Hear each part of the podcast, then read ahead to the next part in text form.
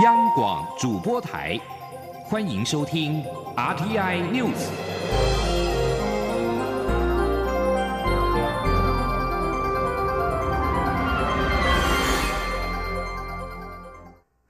各位好，我是张淑华，欢迎收听这节央广主播台提供给您的 RTI News。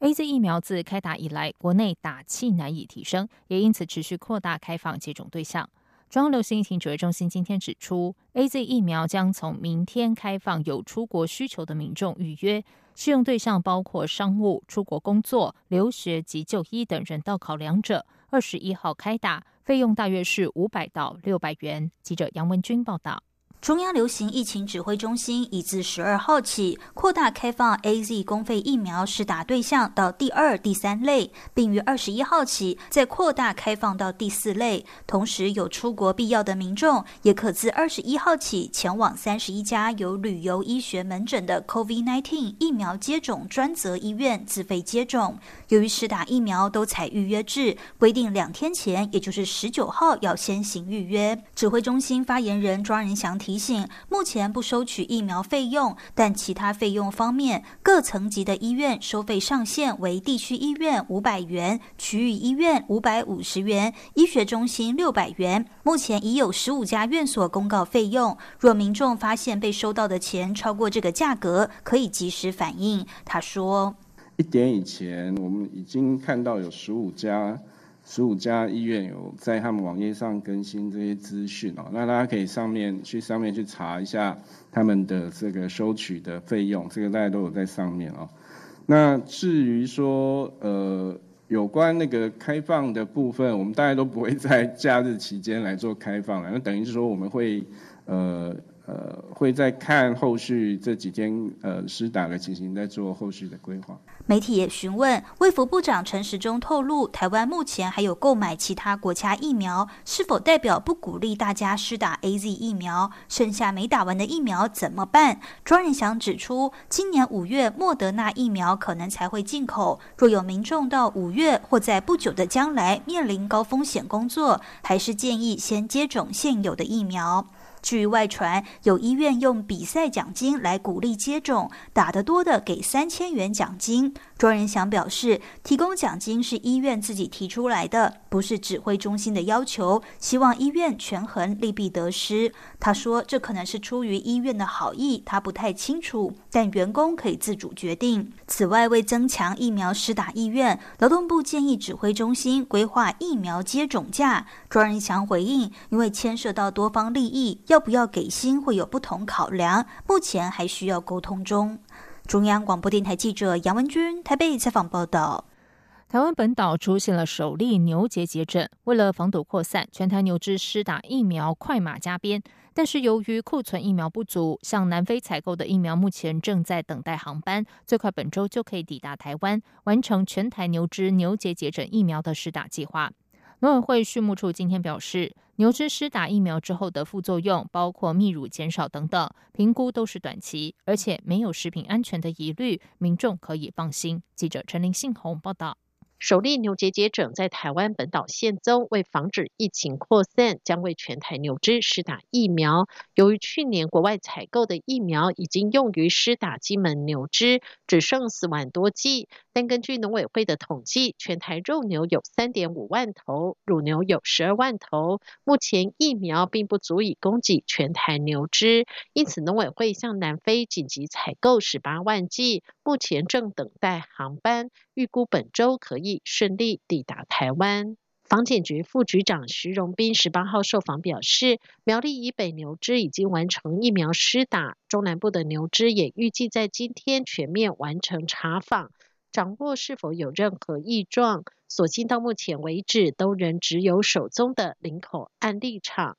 待国外疫苗抵达后，就会全面施打疫苗。不过，由于施打疫苗，牛只会有泌乳量减少的情况，是否造成国内鲜乳价格波动，也引发关注。农委会畜牧处副处长江文全十八号表示，动物和人类一样，在身体产生抗体的过程中，生理会有一些改变，但属于短期，对整体牛只的泌乳量影响不大。江文全说。如果按照他的那个疫苗使用的那个呃资讯上来看的话，那只要那个牛产生的抗体，那这段时间那个泌乳量就又又会恢复了。因为我们泌我们泌乳是每天在每天在泌乳的，嗯，那可能打针的那几天，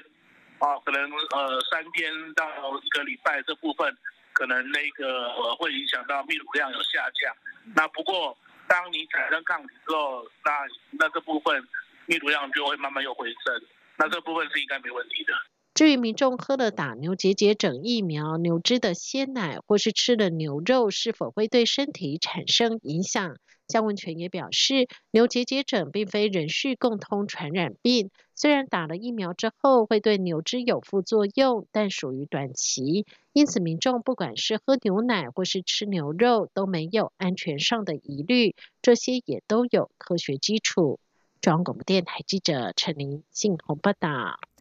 台铁四零八次泰鲁格号二号在花莲到仁德至崇德间发生了出轨的意外，酿酿酿出严重的死伤。事故地点经过抢修以及隧道安全鉴定等工作之后，预计十九号明天会正式通车。台铁今天表示，前两个月经过事故地点的列车都将会以四十公里速度慢行。明天首班经过事故地点的列车是宜兰到花莲的四一零二次区间车，预计在早上六点三十六分到六点四十四分之间经过事故地点。包含交通部长林佳龙、台铁代理局长齐文忠等人都会搭乘首班列车。美国财政部于当地时间的四月十六号公布了最新一期的外汇报告，指出台湾、越南和瑞士在过去一年都达到汇率操纵国的标准，但最终并没有指明任何贸易对手是汇率操纵国。台经院六所所长吴孟道以及台新银行首席外汇策略师陈友忠都认为，这也反映拜登和川普在外对外贸易的做法不同。未来四年，拜登政府用沟通协商取代贸易制裁的模式已经成型。请听陈林信宏报道。美国列汇率操纵国的三项条件，分别为对美国贸易顺差一年超过两百亿美元，全球经常账顺差超过 GDP 百分之二，以及外汇干预规模超过 GDP 百分之二。美国在最新的外汇报告中，虽然点名台湾、越南与瑞士都符合这三项标准。但最终没有列入黑名单，只强调美国财政部将与这三国接触。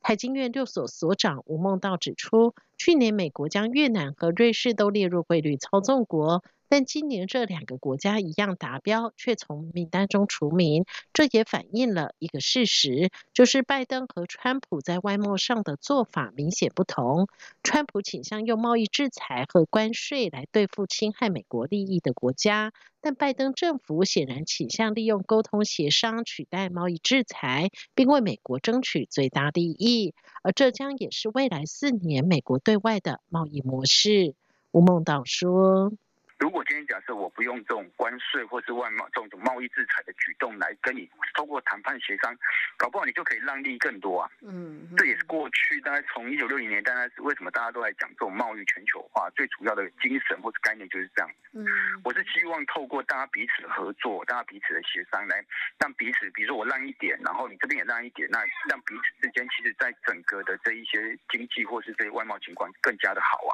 台新银行首席外汇策略师陈友忠也认为，美国财政部的外汇报告用意不在于展现美国有能力干预其他国的汇价，主要是想改善美国自身贸易条件失衡的情况，希望亚洲对美贸易顺差的国家能够多采购美国货，像是农产品或是军备等。况且被列入汇率操纵国之后，也不会立刻执行商品加征关税或是缩小采购产品等相关制裁，还是会先进行积极协商。因此，与其让他国难看的被列入名单，不如先坐下来好好谈，找出双方都可以互惠的方法。中央广播电台记者陈琳信鸿报道。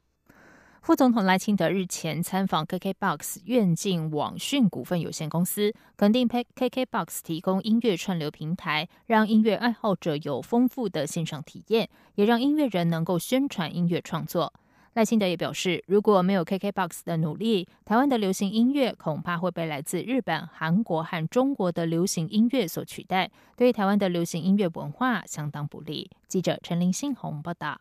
副总统赖清德日前参访 KKBOX，总统府于十八号发布相关信息，五党籍立委李长佐也陪同出席这项行程。副总统抵达后，首先听取简报，了解公司简介。发展历程、产业现况及未来愿景。赖清德表示，KKBOX 在短短几年内已经在台湾、日本、新加坡、马来西亚及香港布局，更是台湾线上数位音乐市占率第一名，并拥有亚洲最大的华语音乐曲库，是相当难得的成就。赖清德也指出，KKBOX 除了直接提供音乐爱好者及音乐人很好的平台以外，也协助保留台湾的流行音乐文化。如果没有 KKBOX 的努力，台湾的流行音乐恐怕会被来自日本、韩国及中国的流行音乐所取代，对台湾的流行音乐文化相当不利。他认为，对许多有艺术及音乐才华的人来说，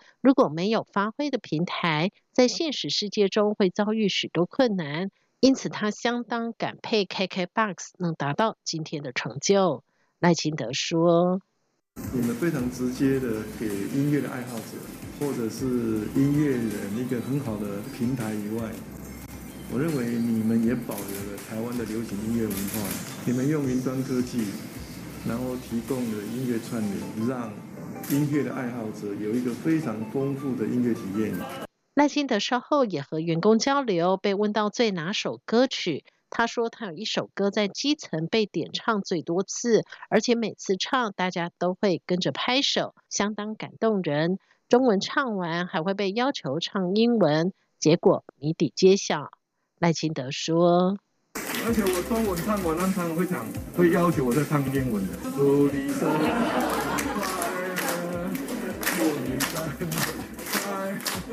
生日快乐！赖清德现场还体验棒球为主题进行的 Podcast 策展。以副总统轻挑台湾职棒杂谈为题，挑选台湾在地与 Podcast 相关的优质节目，并精心挑选十五首充满台湾味的本土好歌，编成台味当道本土好歌的歌单，与 Podcast 听众及乐迷分享他对棒球的热爱及台湾优质乐曲。中央广播电台记者陈明信报道。在外电消息方面，日本从三月二十一号全境解除紧急事态宣言以来，COVID-19 疫情非但未见趋缓，反而升温，进入第四波。十七号全境新增四例八八确诊病例，创三月二十一号以来的新高。大阪府知事吉祥村文吉祥村杨文日前表示，如果十九号起当周再没有办法遏制疫情，要预请中中央政府发布紧急事态宣言。日本政府是否对大阪府三度发布紧急事态宣言？正率团访问的首相菅义伟十七号跟日本采访团记者座团座谈时说，可以准用紧急事态宣言防疫对策的防止蔓延等重点措施，可能要花大约两周才能够看出疫情趋势。大阪府从本月五号重施重点措施以来，到十九号就将届满两周。菅义伟的说法。代表将看十九号以后的疫情发展，再做是否发布紧急事态宣言，最后判断。日本富士新闻网报道，日本全境十七号新增了四千八百零三例的确诊病例，创上个月二十一号解除紧急事态宣言以来的最高纪录。首都圈一都三县新增病例数同样创三月二十一号以来的新高点。时事通信社报道，目前包括大阪府和东京都在内的十都府县已经被纳入防止蔓延等重点措施适用地区，让第四波疫情袭来的情势变得更加鲜明。大幅缩水的红地毯不邀好莱坞大咖，口罩必备。二十五号的奥斯卡颁奖典礼防疫色变，防疫工作一点也都不马虎。第九十三届奥斯卡颁奖典礼将是一年多来好莱坞最耀眼的时刻。共同制作人史蒂芬·索德伯说：“三小时节目将会让人耳目一新。”今年的奥斯卡颁奖典礼延后到四月二十五号举行，差不多是加州开放十六岁以上接种疫苗的一星期后。典礼办在洛杉矶市中心联合车站，入围者将会在户外等候，接着轮番进入并离开会场。以上央广主播台，谢谢收听。这里是中央广播电台台湾之音。